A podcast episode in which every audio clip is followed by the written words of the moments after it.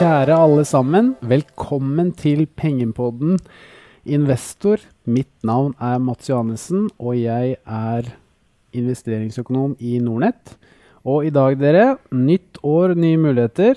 Så hva passer bedre enn at jeg har fått besøk av en kjent skik skikkelse i finansverden, nemlig analysesjef i og aksjestrateg i DNB Markets, Paul Harper. Hei, og takk for uh, muligheten til å komme. Ja, det er hyggelig, Pål. Du, vi har jo vært uh, håper å si, land og strand rundt i, på slutten av 2018 og reist rundt med Aksje Norge og pratet aksjer. Så vi, vi har snakket mye om, om markedet og, og, hvordan det har vært uh, egentlig gjennom høsten 2018. Og nå sitter vi her i 2019 og skal ta for oss det nye året. Ja, det har vært eh, en, en, lang tur rundt eh, Norge, men det har også vært en litt sånn eh, lang tur rundt for børsen også gjennom 2018. Så det har vært eh, ganske mye opp og ned i løpet av, løpet av den tiden. Ja. Nei, eh, det som er planen, eh, planen, i dag, det er egentlig at vi skal starte med et litt overordna bilde for 2018 og oppsummere det ganske raskt. Og så skal vi se litt på den nye rapporten deres, uh, Pål, der du uh, trekker ut litt hovedtrekk for 2019. Og så skal vi prøve å predikere litt av hva som skjer, uh, skjer, videre i år. Så da tror jeg vi egentlig bare kjører i gang, Pål. Ja, det tror jeg vi skal få til. Ja. Hvis vi starter med et overordna bilde for 2018, da. hva, skal vi, hva skal vi si har drevet markedet i 2018 som helhet? Ja, så eh, Hvis vi ser det som markedet fra et mer sånn totalperspektiv, så tror jeg det viktigste har vært eh, endringen i renter og rentespredd. Det er egentlig det som har drevet aksjemarkedet opp og ned i mye større grad enn inntjeningsendringene. Så Hadde det vært inntjeningsvekst som hadde vært liksom den viktigste faktoren, så hadde vi antageligvis hatt et mye bedre år enn det faktisk ble til i 2018. I Norges tilfelle så er jo oljeprisen også en, en, viktig driver. og Det var eh, noe av grunnen til at uh, Oslo gjorde, gjorde, det mye bedre enn de fleste andre plassene gjennom store deler av året, men også tilsvarende hvorfor Oslo da kom ganske kraftig ned mot slutten av året også. Mm. Så Oslo så får du alltid en sånn oljepriseffekt uh, i tillegg, mens for markedet totalt sett så har det vært den endringen i, i rentemarkedet som har vært veldig viktig. Mm. For vi, jo, vi, lå jo på et visst tidspunkt i 2018 som en sånn sweet spot med oppsving i de sykliske markedene. Altså det var vekst i verdensøkonomien, du hadde en høy oljepris. og det var jo Oslo Børs var jo the place to be en periode der, eh, men mot slutten så, så var det absolutt ikke det. Ja, så som du sier, energi har jo vært eh, egentlig en uh, bra sektor gjennom store deler av året, hvor du da fikk den oljeprisoppsvingen. Og så i tillegg så har du sjømat, som man ikke finner noe annet sted egentlig enn uh, en Oslo Børs, som har hatt en helt fantastisk 2018, til tross for at i starten av året så tror jeg det var mange som trodde at kanskje sjømat hadde allerede gått det det skulle for denne gangen, men allikevel så overrasket det med enda et positivt år der. Ja, jeg var en av de, og jeg trodde ikke at sjømat skulle gå videre så jeg solgte de, de få posisjonene jeg hadde, faktisk. Og det angrer jeg jo bittert, bittert på den dag i dag. Uh, men hvis vi ser litt på akkurat det med sjømat, da, mitt, mitt, take på det er egentlig at uh, du fikk egentlig 2018 en, eh, en internasjonal Det fikk en internasjonal oppmerksomhet, kan det stemme? At uh, du hadde mer internasjonale kjøpere der, og du fikk uh, disse selskapene typ SalMar osv. ble store nok til at disse fondene i London og New York osv. kjøpte disse aksjene? Er det ja, jeg, jeg, tror det er en fullt uh, mulig forklaring. For min oppfatning av stemningen blant de norske institusjonene for et år siden, var at det var mange som var relativt skeptiske til sektoren. Og den gikk ganske dårlig da i januar også, falt kraftig i starten på året. Og så begynte den å komme opp, og jeg tror som du sier at utlendinger som ser på aksjemarkedet mer fra et uh, kvantitativt perspektiv i første omgang, hvor de da siler ut alt som ikke ser så veldig interessant ut. Da ble sittende igjen med en liste som hadde en del sjømataksjer, hvor det hadde forholdsvis moderate PE-multipler. Mange av de handlet på rundt ti ganger PE eh, i starten av, uh, av 2018. Da hadde ganske bra utbytte. Mange av de hadde direkteavkastning på mer enn 5% og veldig bra momentum også. Så det skrinet bra på mange av de faktorene de ser på.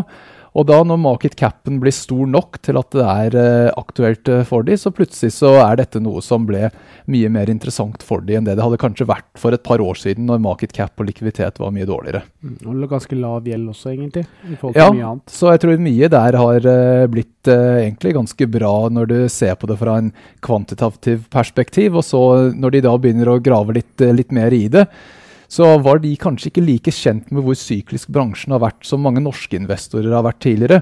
Så jeg tror de norske ble skremt kanskje litt for tidlig, fordi de har sett at i nedgangsperioden så har sektoren gjerne gått på en smell.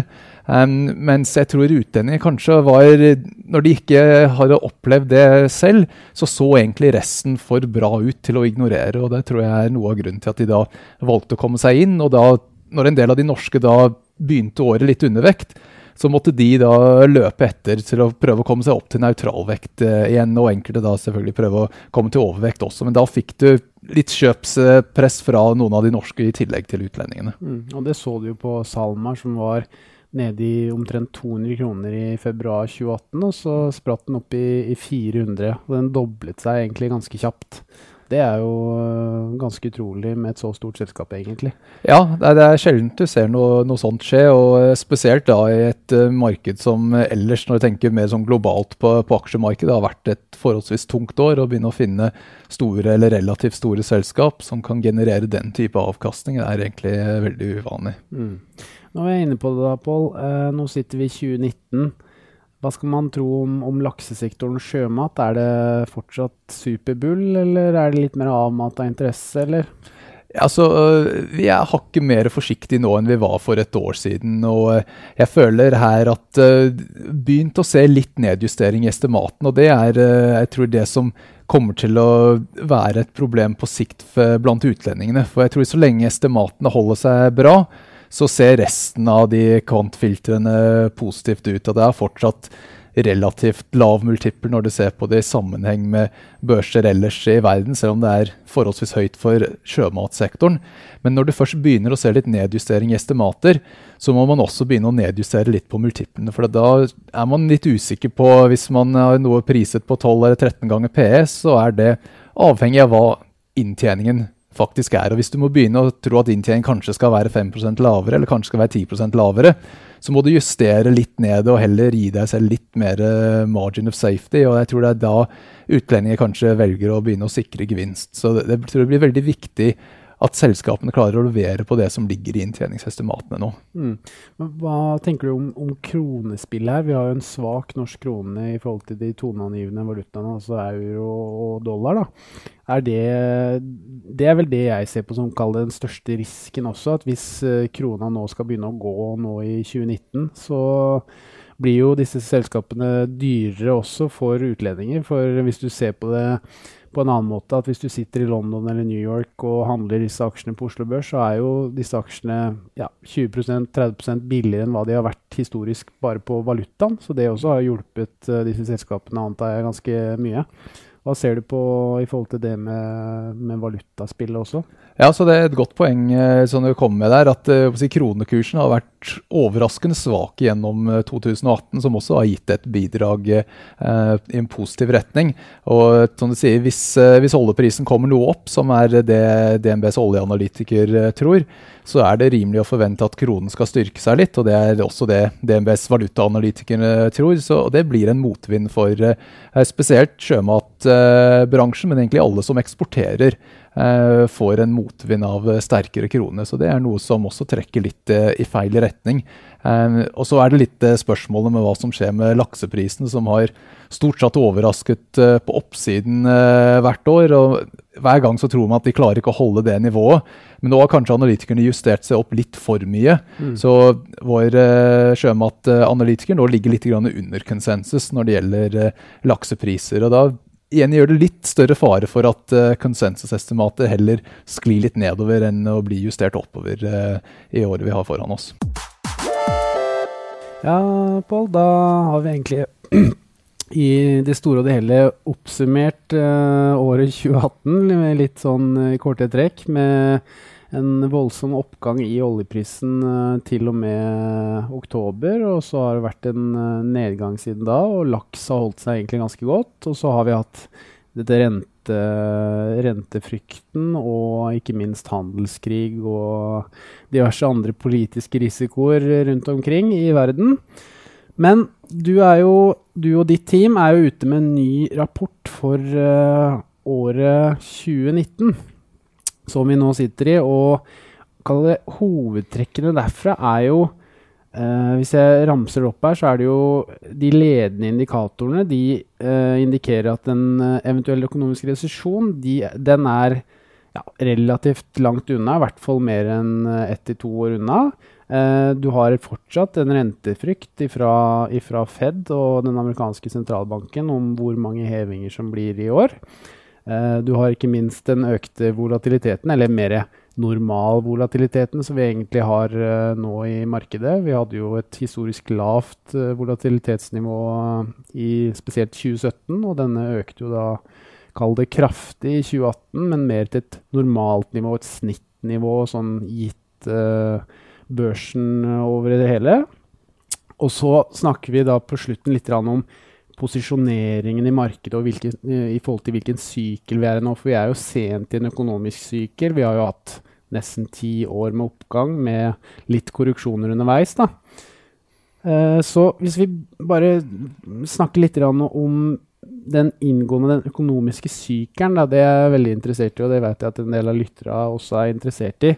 Hvis vi prøver å karakterisere den sykelen vi har vært inne i nå siden typisk 2008, så har vi egentlig hatt ti år med oppgang. Eh, den har vært drevet av lave renter og sentralbanker som har kall det gitt stimuli til markedet gjennom disse QE-programmene sine, altså kvantitative lettelser. Dette er jo nå da slutt. Både fra den amerikanske sentralbanken, som sluttet for noen år siden, og så har du ECB som sluttet nå i slutten av 2018. Eh, hva skal man si kjennetegner denne sykelen? Eh, og et eventuelt trendbrudd, hvordan skal man se på Hvis det skulle kommet et eventuelt trendbrudd nå, hva, hva vil du legge i det, eh, Pål? Ja, så, som du sier, så er syklusen nå ganske moden. Eh, det har hatt en lengre periode med oppgang. Arbeidsledighet i USA nå er på det laveste vi har sett siden 60-tallet. Eh, så det er hatt en lang periode nå hvor det meste har gått i riktig retning. Og godt hjulpet av stimulerende finanspolitikk nå i en lengre periode. Nå har vi begynt å komme litt inn i den fasen hvor eh, sentralbanken istedenfor å stimulere økonomien, begynner å trekke det tilbake og begynner å stramme litt inn. Og jeg tror det er en uh, veldig viktig forklaring på hvorfor aksjemarkedet ble såpass svakt gjennom Q4 av 2018. At da hadde man en voldsom innstramning i mye større grad enn det vi har sett tidligere. For du hadde først en renteøkning fra sentralbanken i USA i slutten av september. Og så hadde det kvantitativ eh, innstramning i USA ble trappet opp fra 40 milliarder dollar i måneden til 50, samtidig som ECB kuttet sin stimulanse fra 30 til 15. Så det er en ganske stor endring da månedsskiftet september til oktober. Og så gjennom den perioden eh, som eh, vi hadde i Q4, så blir det da enda et hakk ned på stimulansen fra ECB i månedsskiftet desember-januar. Så egentlig Q4 kan du si er liksom den peaken av akselerasjonen når det gjelder innstramning eh, i syklusen. Nå i 2019 så er det mer sannsynlig at det blir eh, relativt få renteøkninger fra sentralbanken i USA. ECB har ikke kommet til det punktet hvor de skal begynne å sette QE i revers, så der blir de egentlig antageligvis helt stille fra de. Ikke noe renteøkning, ikke noe endring i, i politikken eh, der. Så det blir mindre endring i den innstramningen i, i 19. Men siste delen av 2018 var egentlig det punktet hvor det ble strammet inn fortest gjennom denne syklen, og Jeg tror det var derfor det ble såpass ruglete i løpet av den, eh, den tiden. Mm. Og Du ser jo det på at uh, vekstmotoren i verden nå er jo USA. Hvis du ser på Europa, så er jo det ganske svakt. Det er jo guida en, en eh, årlig vekst i eurosonen på 1,7% Og det er klart det er jo veldig svak vekst. da, Det indikerer jo i hvert fall ikke noe renteheving fra ECB nå i 2019. Så det, det, bekymrer meg litt, egentlig, i Europa. Da har vi jo bl.a. brexit som pågår. Vi har jo en ja, relativt stor arbeidsledighet blant unge i både Italia og Spania. Og du har jo den gjeldsgaloppen som har skjedd også i Italia. Så jeg, jeg er litt sånn skeptisk på Europa sin del, og litt spent på hvordan det kommer til å spille seg ut framover nå. Altså jeg tror En veldig viktig greie i starten av året er det at i USA så er det relativt sannsynlig at veksttakten blir noe dårligere i, i 19 enn det vi har hatt i 18. For det, den stimulerende effekten av skattekuttene som kom for uh, litt over et år siden, blir mindre og mindre tydelig i tallene. Så du får nesten garantert dårligere vekst i USA i 19 enn, enn i 18. Og så I Europa så har du hatt forholdsvis dårlig vekst i 18. Og så er spørsmålet om uh, den uh, kan stabiliseres og muligens komme litt oppover igjen uh, i 19. Men om det skjer før USA begynner å miste fart, eller om det skjer etter, kan være forskjellen på om det ser ut som du får en global nedgang i veksten, eller om det blir en smooth handoff fra USA til Europa. Mm. For Hvis man skal prøve å finne noe positivt når det gjelder europeisk vekst, så har noe av den svakheten i 18 vært pga. noen midlertidige faktorer. Spesielt bilindustrien i Tyskland har hatt et uh, ganske svakt år pga. dette dieselskandalen. Og det å prøve å omstille produksjonen der, så burde anta at det kan få noe opptrapping uh, fra den sektoren uh, i løpet av 19. Og det er en sektor som forplanter seg gjennom ganske mange forskjellige andre næringer i Europa. Så det er en ganske viktig sektor for økonomien totalt sett. Og så var det også noen andre litt sånne rare greier. At det var eh, flusesongen, influensaflusesongen i, i fjor var litt uh, tøffere enn det pleier å være. Så det ga også litt uh, midlertidig negativt. Og så i Frankrike så har vi hatt det siste Uh, urolighetene som har uh, preget liksom, julehandelen og ødelagt mm. litt for veksten i Q4 i Frankrike. Så hvis man antar at disse tingene er mer midlertidig, så burde det kanskje være rom for at Arupa kan få litt bedre vekst uh, til neste år. Jeg tror det blir mer stabilisering enn akselerasjon, akkurat, men at det i hvert fall stabiliserer seg noe. Samtidig som USA får litt dårligere vekst. Og så har vi også Kina inn i bildet her, som har hatt noe svakere utvikling i 18, de også. Og så er det litt håp da at uh, det har begynt å stimulere til en viss grad, uten at det er så veldig tydelige tallene enda. Så vi trenger også litt hjelp fra, fra, Kina hvis vi skal klare å veie opp for litt svakere vekst i USA. Mm. tror jeg. Og det pleier vi jo egentlig å få også, egentlig. Altså, det er jo, Jan Petter Schisser sier jo det litt uh, morsomt at uh, du har to typer statistikk. Du har den du lærer på skolen, og så har du kinesisk statistikk. Så det er, det er jo vanskelig å tolke tallene du får derfra. Men uh, det som har i hvert fall vært historisk, har jo at de, hvis de ser at de begynner å slite litt, så kommer staten inn og, og subsidierer økonomien. Eh, så det får vi jo håpe at vi får hjelp i, i 2019 av også. Ja, så jeg tror de Helt sikkert så kommer de til å stimulere, og de har begynt litt allerede. Men eh, jeg tror utfordringen er om det fungerer eller ikke. For eh, en del av den stimulansen har vært basert på å gi billige lån til bedriftene. Men de har såpass mye gjeld fra før nå at de har kanskje ikke noe mer kapasitet til å ta imot mer gjeld. Så da hjelper det ikke at renten er veldig lav. Så vi ser liksom litt tegn til at eh, bedriftene ikke egentlig klarer å utnytte den stimulansen som kommer, og da får du lavere multiplikatoreffekter. Og det disse pengene blir brukt på I starten så var det nødvendige motorveier og flyplasser og eh, togbaner og alt mulig annet, men nå er det mer det å bygge flyplasser ut i, ut i heita en eller annen plass hvor ingen egentlig trenger å reise allikevel. And, og da blir sånn den multiplikatoreffekten av stimulansen mye lavere. Så det er litt sånn spørsmålstegn om det kommer til å fungere denne gangen, eh, heller enn om de kommer til å prøve, tror jeg. Så er det også et spørsmål det med, med servicedrevet økonomi. At uh, Kina har gått gjennom en transformasjon fra å være en klassisk sånn industriøkonomi der du bygger som du sier, aluminiumsverk, du bygger bygninger, flyplasser osv., til å gå mer sånn IT-fokusert, servicefokusert. Det også er jo et tegn i tiden at de, den, den, nye økonomien, for å kalle det i gåsehudene, den vokser jo relativt bra, mens den industrialiserte, altså type råvarebaserte økonomien, den, den faller jo òg. Så det også blir jo interessant å se hvordan den transformasjonen der skjer eh, på sikt. Ja, det er alltid litt når du går fra liksom, bytte fra én vekstmotor til en annen, om det blir en sånn uh, liten e-pocket imellom, eller om de klarer å få det sømløst. Uh, si, historikken sier at det alltid er litt fare for at det ender opp med en liten uh, periode i midten hvor den nye delen av økonomien ikke klarer å vokse fort nok til å ta over fra den gamle delen. Men det gjenstår å se helt om de klarer den overgangen eller ikke. Mm. Ja, men det er bra, Pål. Eh, hvis vi graver litt ned i den økonomiske sykelen som vi har, eh, har, vært og er inne i da, så skriver dere også i rapporten deres at uh, enhver sykkel har sitt narrative, altså noe spesielt med seg. Hva, hva er det spesielle med den uh, sykelen som vi har vært inne i nå siden ja, 2009, typisk, når økonomien begynte å bedre seg litt etter finanskrisen i 2008? Hva vil du si liksom, som er toneangivende for, uh, for denne sykelen?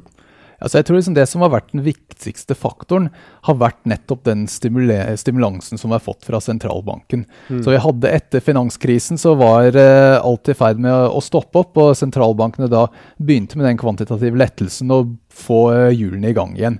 Så da hadde man en periode hvor egentlig det meste så ganske svart ut. Men rentene var uh, så lave at det var det spørsmålet at skal du få noe avkastning, så kan du ikke ha pengene i banken. Så da må du enten inn i obligasjonsmarkedet eller inn i aksjemarkedet. Så det var en effekt med å dytte kapital ut av lavrisikoaktiva klasser inn i høyere risikoaktiva klasser. Så da fikk du en oppgang på børsen som til å begynne med i hvert fall var egentlig ikke drevet av inntjening, det var mer drevet av utvikling eh, i renter og stimulansen. Og da tror jeg det er nettopp det renter og stimulanse som er det som er liksom drivkraften i, eh, i denne sykelen, hvor all ny informasjon blitt liksom tolket i den sammenhengen. Så man har hatt uh, da utfordring at uh, positiv makrotall har kanskje vært tatt imot negativt av aksjemarkedet. for da frykter man at de skal ta bort stimulanse. Mm. Og tilsvarende negativt tall har blitt sett på som, uh, som positiv. Og så har det vært en utvikling med det de kaller Goldilocks economy, hvor har målet er å prøve å få veksten så at det der bra, men ikke så bra at du må stramme inn på uh, finanspolitikken. Men ikke så dårlig at uh, du frykter for uh, veksten. Så det 'not too hot' og 'not too cold' har vært også et sånn viktig stikkord gjennom denne syklusen. Så jeg tror det fortsatt er det som er viktig, på samme måte som i tech-boblen på slutten av 90-tallet. Så var alt i sammenheng med hvordan utviklingen er i tech-sektoren. Og det er gjerne det samme tingen som trekker markedet opp til toppen, som da trekker det over toppen og ned igjen eh, den andre siden. Så jeg tror det er det å følge med på utvikling i rentemarkedet, eh, kredittspredder og utvikling fra sentralbankpolicy eh, eh blir også de viktigste tingene å følge med på i løpet av 2019. Mm, mm.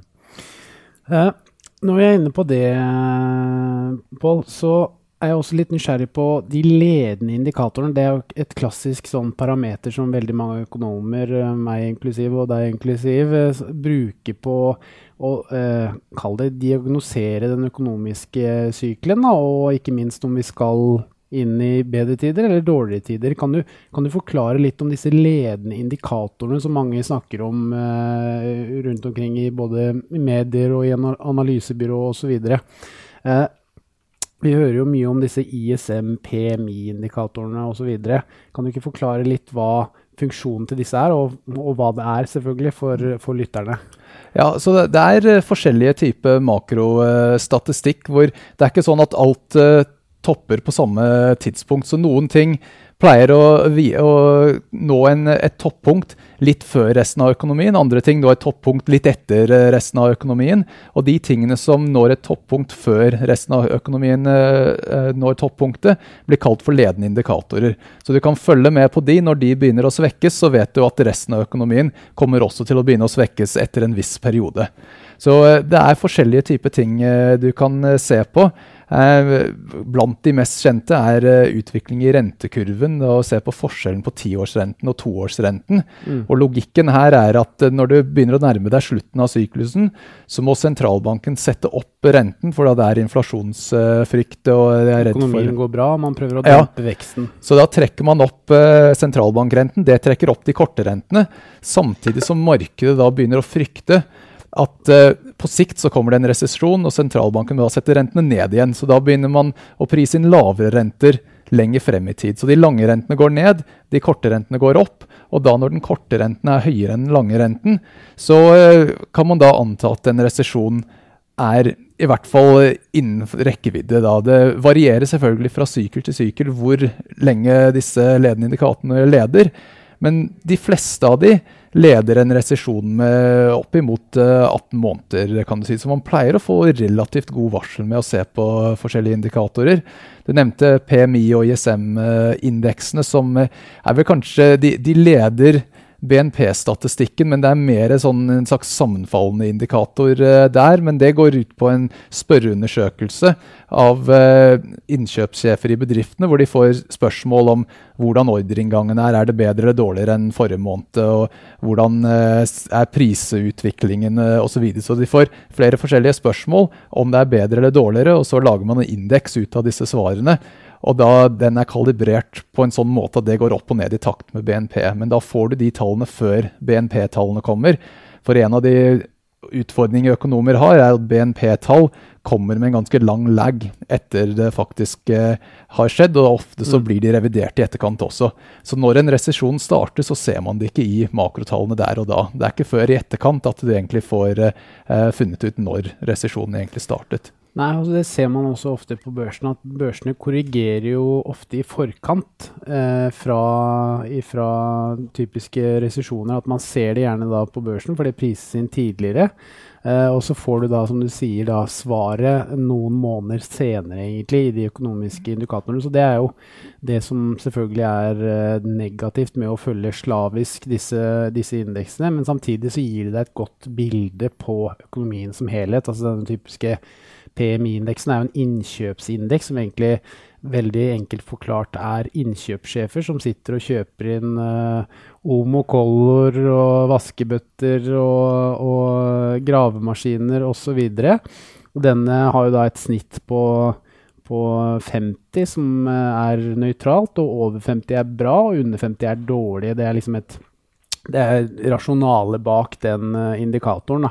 Uh, så det er jo ting som jeg pleier å kikke på, men i mente akkurat det du sier, Pål, at du, du, du, får en forsinket effekt der. Og aksjemarkedet har jo en tendens til å prise inn dette eh, ganske mye tidligere enn hva du får, ser i selve tallene. Da. Så det er jo faren med det, selvfølgelig.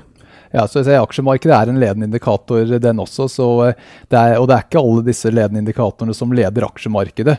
Den rentekurven er en som har fungert uh, tidligere, men da leder markedstoppen med mindre enn det leder økonomitoppen. Men når vi ser på den ti år og to år-renten, så har den ledet aksjemarkedstoppen hver gang. Men det har variert fra sykkel til sykkel hvor lang varsel du får. Men litt ettersom hvordan du tolker det, om det er bare med en gang den går under null, eller om det er etter at den har vært under null en viss periode, så har man fått uh, en varsel på oppimot halvannet år, uh, gjerne tidligere. Så hvis det viser seg at uh, den toppen vi hadde i høsten 2018 var toppen for denne gangen, så er det i så fall første gang det har skjedd før rentekurven har uh, blitt invertert, at toårsrenten har blitt uh, høyere enn tiårsrenten. Så, uh, sånn sett så, burde, så, sier egentlig den statistikken at det burde være muligheter for å få en, en rekyl opp i løpet av 2019, selv om vi nå ikke er så veldig langt unna at neste resesjon begynner å komme på horisonten. Men antageligvis så er det noe som skjer i 2020 heller enn 2019. Da har vi jo snakka litt om de ledende indikatorene og den makromessige driveren av, av, markedet. Hvis vi går litt mer inngående på verdsettelsene av børsene og markedet, da, eh, for å gå litt mer i mikro og i, i, aksje, i aksjetermer.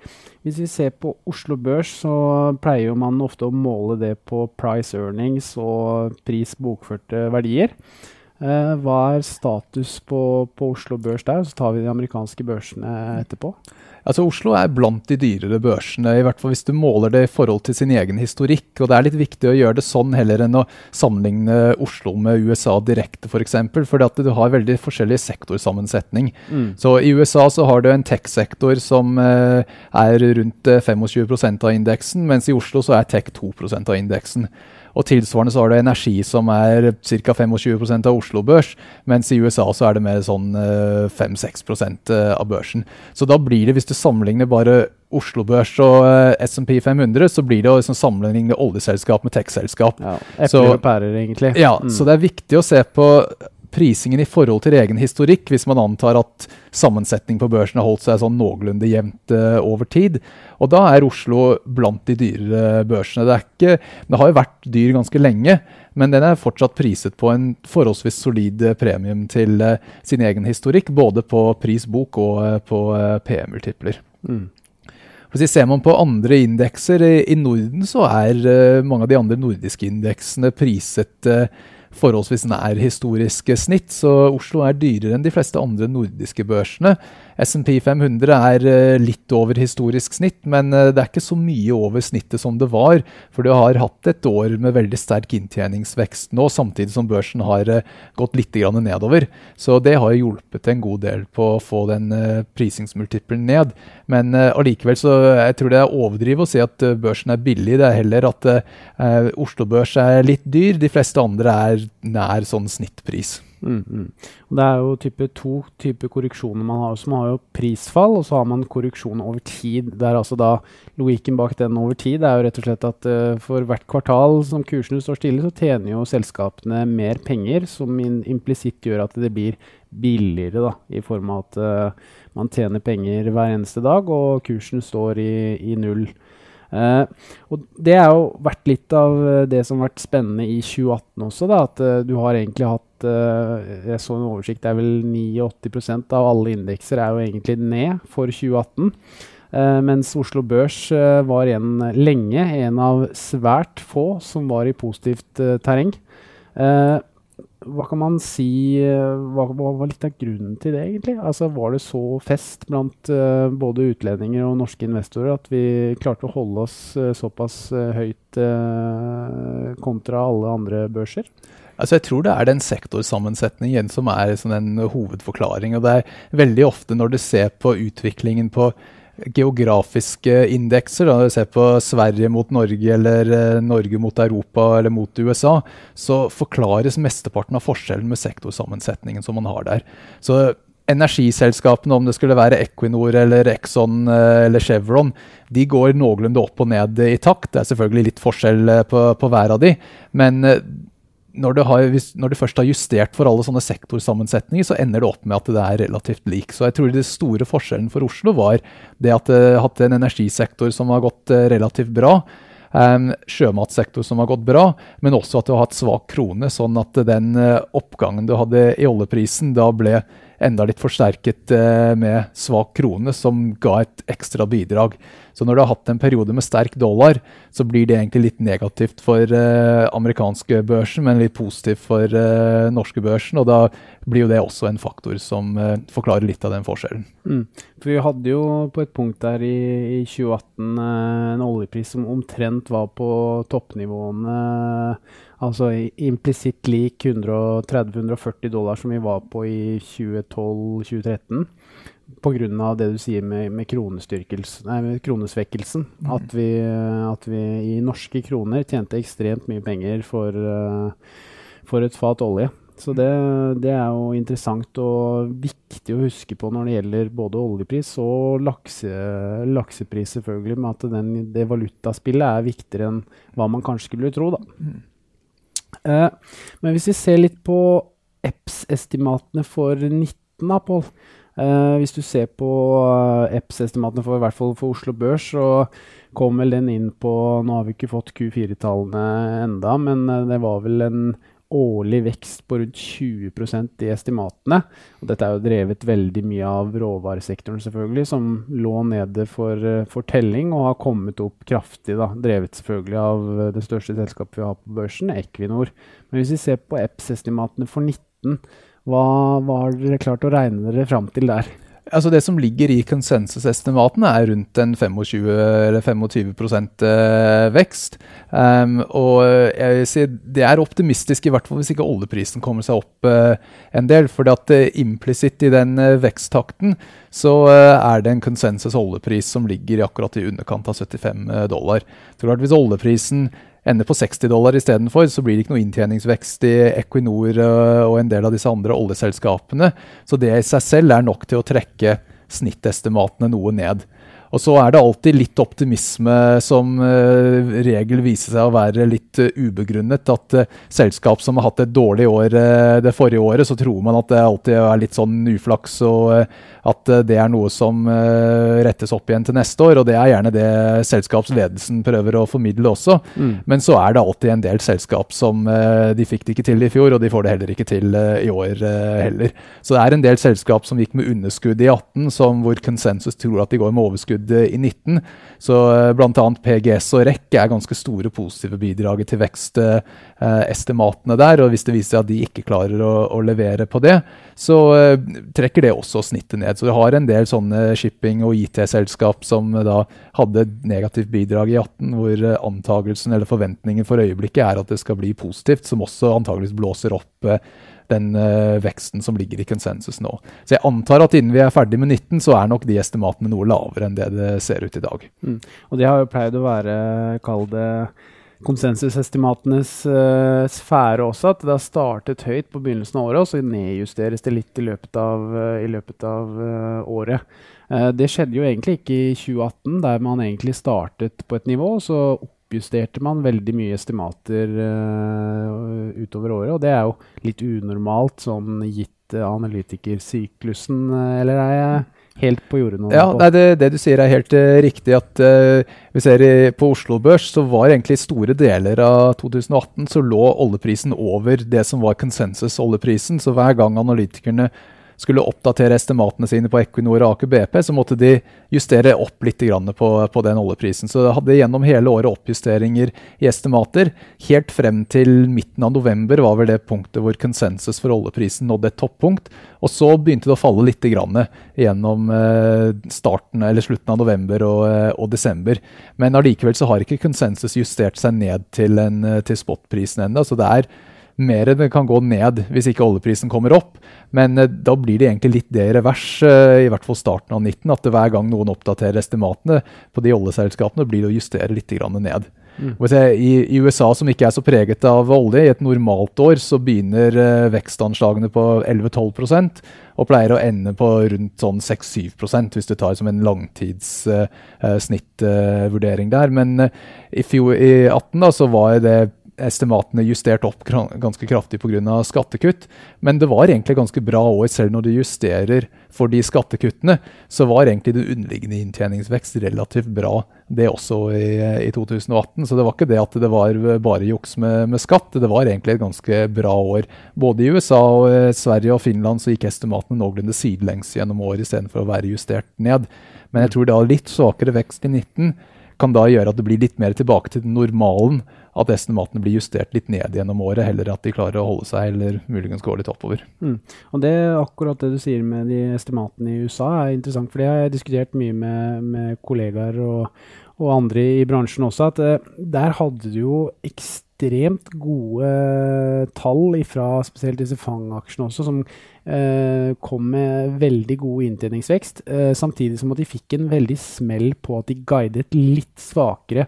Men min, mitt take på det var egentlig at markedet var litt sånn eh, Det var litt forventninger på steroider, rett og slett. For at Amazon guidet jo en vekst på om det var 25 for, for kvartalet, og det var litt under konsensus, som forventet enda mer, og fikk jo da en smell spesielt under Q3-rapporteringen.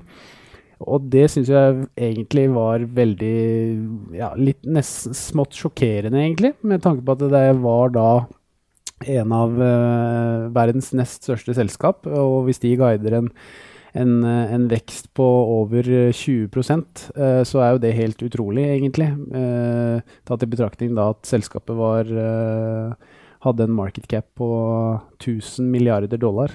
altså et, et, norsk oljefond. Ja, altså det blir jo ofte litt sånn hvis det er et selskap som gang på gang slår forventninger. Med en gang de ikke gjør det, eller de bare slår det litt, grann, så blir det litt uh, skuffelse. og Det er også litt det når man er uh, sent i syklusen. Det er ikke like mange aksjer som bidrar på vei opp så blir man også litt mer nervøs. De selskapene som da ikke leverer, så får man ofte ganske store bevegelser på tallene. Vi har sett egentlig det samme i Norge rundt rapporteringssesongene der. Mm. At du får veldig store bevegelser på uh, tall som egentlig ikke har avvikt så voldsomt fra konsensus. Så små miss har allikevel uh, hatt aksjekursreaksjoner på 5 og 10% og enda litt mer i noen tilfeller. Og Det er litt typisk sent i sykelen, så er investorene litt mer nervøs. Litt raskere på avtrekkeren og selge ting som de eh, mister litt tillit til. Og at det da i det hele tatt blir litt mer volatilt av den grunn. Mm. Og Det har vært litt mitt take også, at jeg har sett at veldig mange av av selskapene på Oslo Børs har gått veldig mye i forkant fordi at markedet har forventa veldig gode tall. Og da er det jo typisk da, Paul, at uh, da er risikoen på nedsiden når de først kommer med tall, for de er aldri bra nok. Det, det er jo litt sånn det, det blir, som du sier også, at, uh, tatt i betraktning at vi er sen, sent i sykelen. Mm. Ja, da blir liksom den buy the room and sell effect enda litt uh, sterkere. Det og det, det blir litt det at uh, har du aksjen gått bra, så blir det en unnskyldning til å sikre gevinst. Har det gått dårlig, så kan det være en heller sett på som at nå er the bad news in the price, og da er det en kjøpsmulighet. Så ofte de reaksjonene har like mye med hva som har skjedd i forkant av tallene, enn selve tallene. Mm, mm. Uh, hvis vi ser litt på, på denne fryktindeksen, da, Pål. Det er jo et mål på svingninger i markedet, egentlig. Altså, den er jo mye omtalt som VIX-indeksen også. Eh, hva skal man si om uh, utviklingen på den uh, videre nå i 19? Nå har den jo kommet opp igjen da fra Den har jo doblet seg, og vel så det, fra ekstremt lave nivåer i 2017 på rundt uh, Den var jo helt nede i 8, og nå er den vel oppe på mellom 20 og 25, som er litt mer normalt, for å si det på den måten. Hva skal, du, hva skal man si om volatiliteten i 2019? Altså, har du tro på at det blir, uh, blir typisk et mer normalt år? Altså at vi skal ha en viks på mellom 15 og 25, for å si det på den måten? Ja, jeg tror det er rimelig. Ja. Når man går gjennom historikken, så pleier VIX-indeksen å øke når man er eh, sent uh, i syklusen. Og det er litt litt det at når man vet at resesjon ikke er så veldig langt unna, men man vet aldri helt hvor langt unna, med en gang man ser noe tegn til et eller annet man ikke liker, så faller børsen mye mer da på tilsvarende nyheter som det har gjort, eller ville gjøre tidligere i sykelen. Så du får større bevegelser på nyheter som kanskje ikke er så viktig. Og så når man skjønner at det ikke var noe skummelt allikevel, så spretter det opp nesten eh, like fort. Så det blir mer svingninger opp og ned, og man må være forberedt på at uh, i et normalt år så pleier Oslo Børs å få i hvert fall 1 10% korreksjon. Men det er egentlig ikke noe unormalt å ha en 20% korreksjon i løpet av året, eller to 10 i løpet av året. Så det at det har vært relativt rolig nå de siste par årene, er egentlig forholdsvis unormalt. Så det er mer det å komme tilbake til normalen med å ha en VIX eh, rundt 20 eh, f.eks., og snittet tilbake til 1990, når den indeksen først ble, begynte å bli eh, beregnet, er 19,3, tror jeg, eller noe sånt. Så det har vært unormalt lavt eh, nå de siste årene, så det er mer det å komme tilbake til det vanlige som er det vi ser på nå. At det kommer da litt, litt opp, og man skal være forberedt på større svingninger i løpet av 2019 enn det vi har hatt de siste årene. Og det har jo også litt med den lave viktsindeksen har jo også litt med sentralbankstimulien også, som har feedet markedet med likviditet hele tiden, da, som har stabilisert. og Da bidrar jo det også selvfølgelig til, til mindre svingninger. og Når, når da disse her da reverseres og det begynner å trekkes penger ut av markedet, så er det klart da blir det litt mer risk, risk on, da, rett og slett. Eller unnskyld, risk off. At du, du blir, det blir høyere volatilitet. Ja, så Man har jo hatt en uh, stor kjøper som har kjøpt helt uavhengig av pris. Mm. Hvor de skal kjøpe for et visst beløp, eller uh, hva det skulle være. Uavhengig av om prisen er høy eller lav. Så da har du hatt noen som alltid er til stede til å kjøpe. Mens nå har du noen som egentlig har snudd seg rundt. At nå i sentralbanken i USA selger uavhengig av pris. Så det, har, det, går fra noe som har dempet volatilitet, til noe som egentlig strukturelt øker volatiliteten. Og det er noe som vi må egentlig være forberedt på så lenge de eh, er i den reverseringsprosessen eh, der. At det burde strukturelt være høyere volatilitet nå enn vi har hatt de siste årene. Mm. Det er vel én ting som er sikkert for 2019, at det kommer det til å bli. Det ja, det tror jeg er rimelig, med, med, mindre økonomien plutselig bremser noe voldsomt, sånn at uh, Fed føler behov for å da just enten stoppe opp uh, tightening, eller om det går helt galt og de da finner ut at de skal begynne med å stimulere på nytt igjen. Jeg tror egentlig hvis i et positivt case hvor økonomien egentlig holder seg ganske greit, så må man være forberedt på at uh, quantitative tightening fortsetter gjennom 2019. Da har vi vært gjennom ganske mye, egentlig.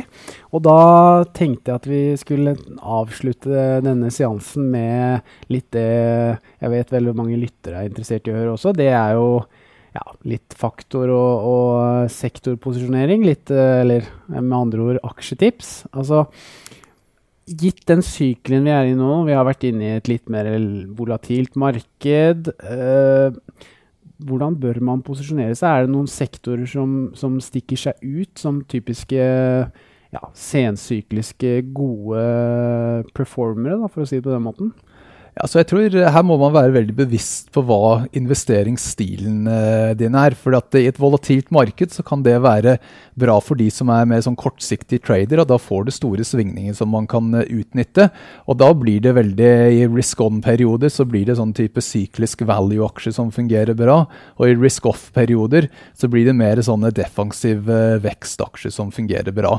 Så de som er mer sånn kortsiktige, da prøver å vippe mellom de to det vil vi kanskje anbefale på de som ikke har mulighet til å handle på en mer sånn eh, day-to-day-basis, er å eh, holde seg kanskje til høyere kvalitetsselskap men da med en noenlunde spredning imellom sektorene, så at du har ganske bra diversifisering. Så at det ikke går spesielt galt eller spesielt eh, bra i de svingene. At du har litt eh, på begge sider av, av, porteføljen, men at du da prøver å plukke de beste aksjene innenfor hver sektor.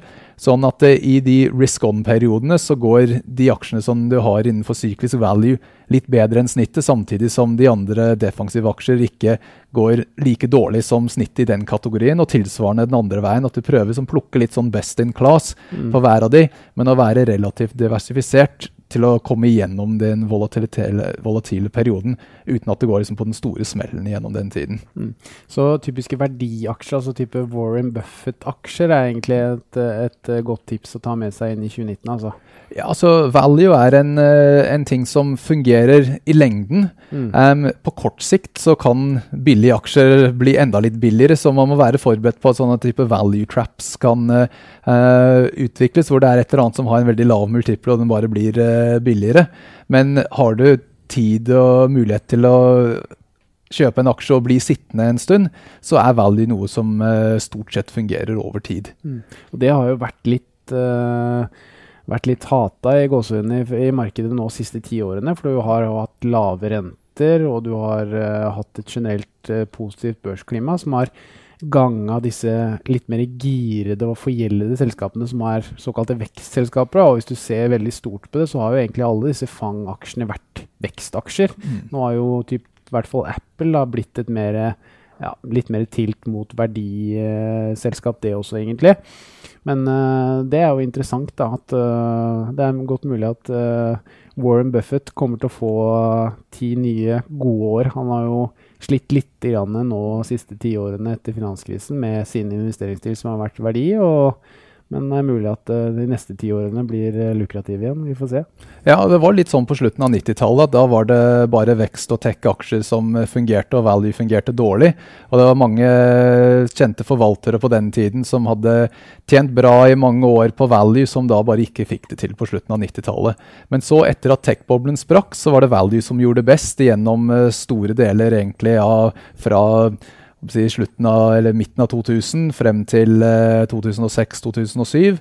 Og så når vi da kom inn i finanskrisen, så var det mer fokus på vekstaksjer. fordi at det var denne generelle frykten på veksten i økonomien. Mm. Da ville investorer ha aksjer som de trodde kunne generere vekst i inntjening, litt uavhengig av hvordan økonomisk eh, vekst du hadde. Så da har vekst fungert bra. Lavere renter er en positiv faktor eh, for vekst. Eh, vekstaksjer, en litt sånn teknisk forklaring eh, der, men vekstaksjer har mer av verdien lenger frem i tid.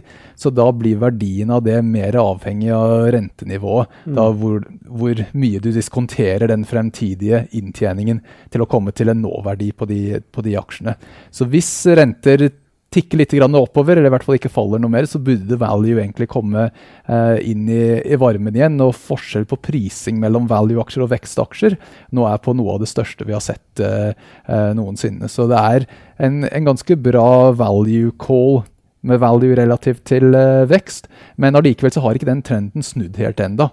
Så man må alltid være litt uh, forsiktig med å være tidlig ute med sånne ting. At det kan hende at uh, value kommer til å fortsette å gjøre det dårlig en stund til. og det er Derfor jeg mener at det er litt fornuftig å ha en sånn blanding av value og vekst i, i, porteføljen, heller enn å satse bare på den ene eller den andre. Mm. Og Hvis vi borer litt mer i, i sektorer, da, Pål. Hva anser dere som sektorvinnere i 2019? Altså, vi, vi, tar ikke noe sånn veldig sterke synspunkt på sektoren nettopp fordi at vi tror det blir ganske volatilt. og Det var egentlig litt sånn det var i, i 18 også. at det, det, var egentlig ikke noe veldig tydelig sektorpreg på utviklingen. Helt frem til Q4, hvor det da ble veldig risk off. og Da var det de defensive sektorene som gjorde det bra. Mm. Da tenker jeg sånn telekom, eh, eh ikke-syklisk konsum, Uh, helse og uh, den type ting. Telenor. Uh, ja, Telenor, ja, nettopp. Mm. Så de har liksom vært blant de aksjene som har gjort det best. Eiendom har gjort det sånn forholdsvis bra også i løpet av den tiden, hvor du har lange leiekontrakter, og du ser, du vet ganske nøyaktig hva mm. inntjeningen blir kvartal til kvartal. Mens det har vært mer sånne råvarer, industri og de sykliske tingene som har gjort det dårlig gjennom Q4. Så jeg tror i løpet av 19 så kommer vi til å ha både perioder hvor det sykliske går bra, og perioder hvor det sykliske går dårlig.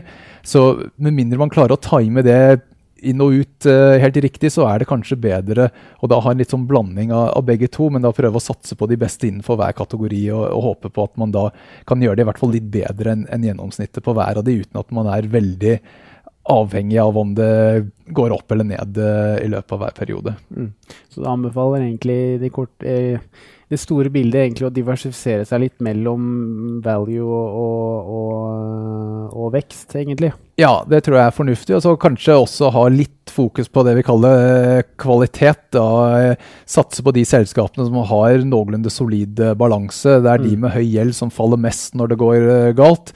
Um, så gjerne de som da har både solid balanse, har utbytte som du er forholdsvis sikker på at de klarer å betale også gjennom en nedgang.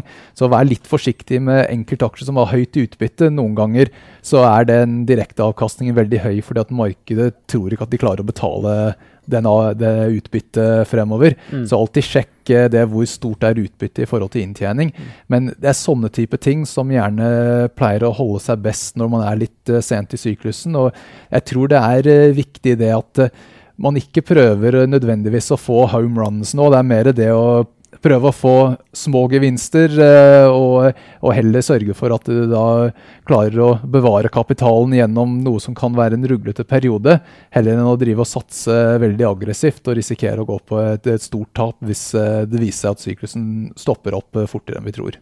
Mm. Ja, men det er fine, fine råd, Pål.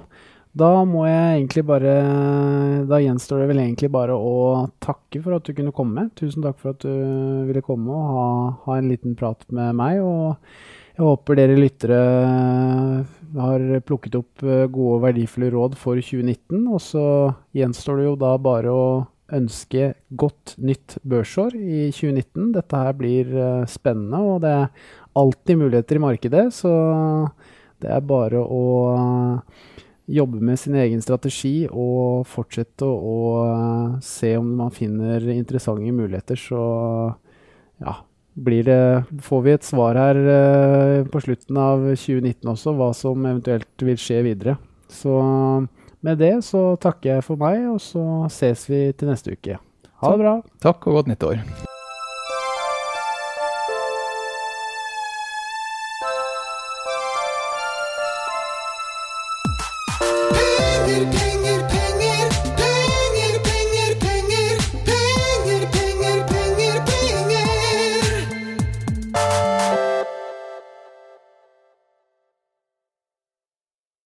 Denne podkasten skal anses som markedsføringsmateriell, og innholdet må ikke oppfattes som en investeringsanbefaling.